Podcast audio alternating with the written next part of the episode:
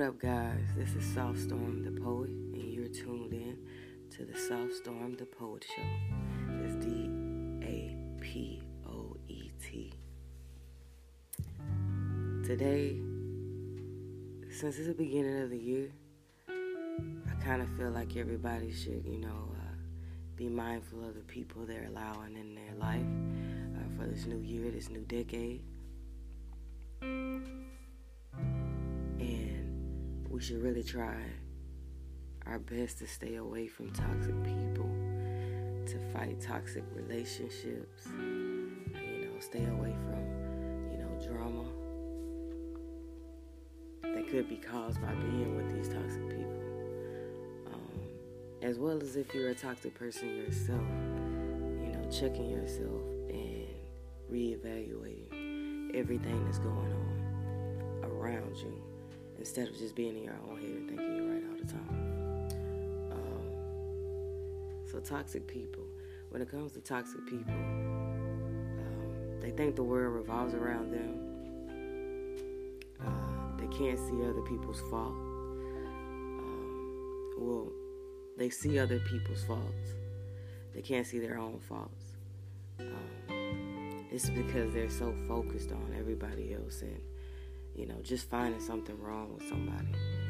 Um, and that could be for a number of reasons why they think the way they think.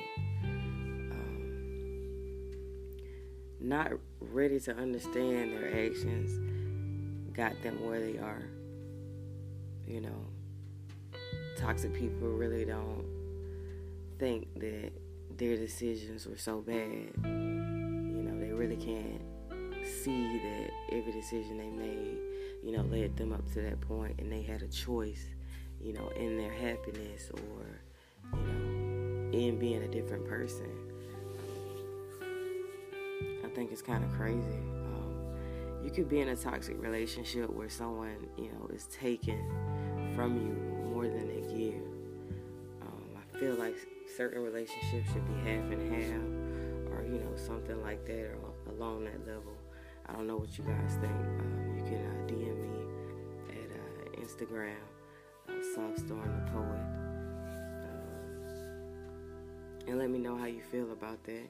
Um, I feel like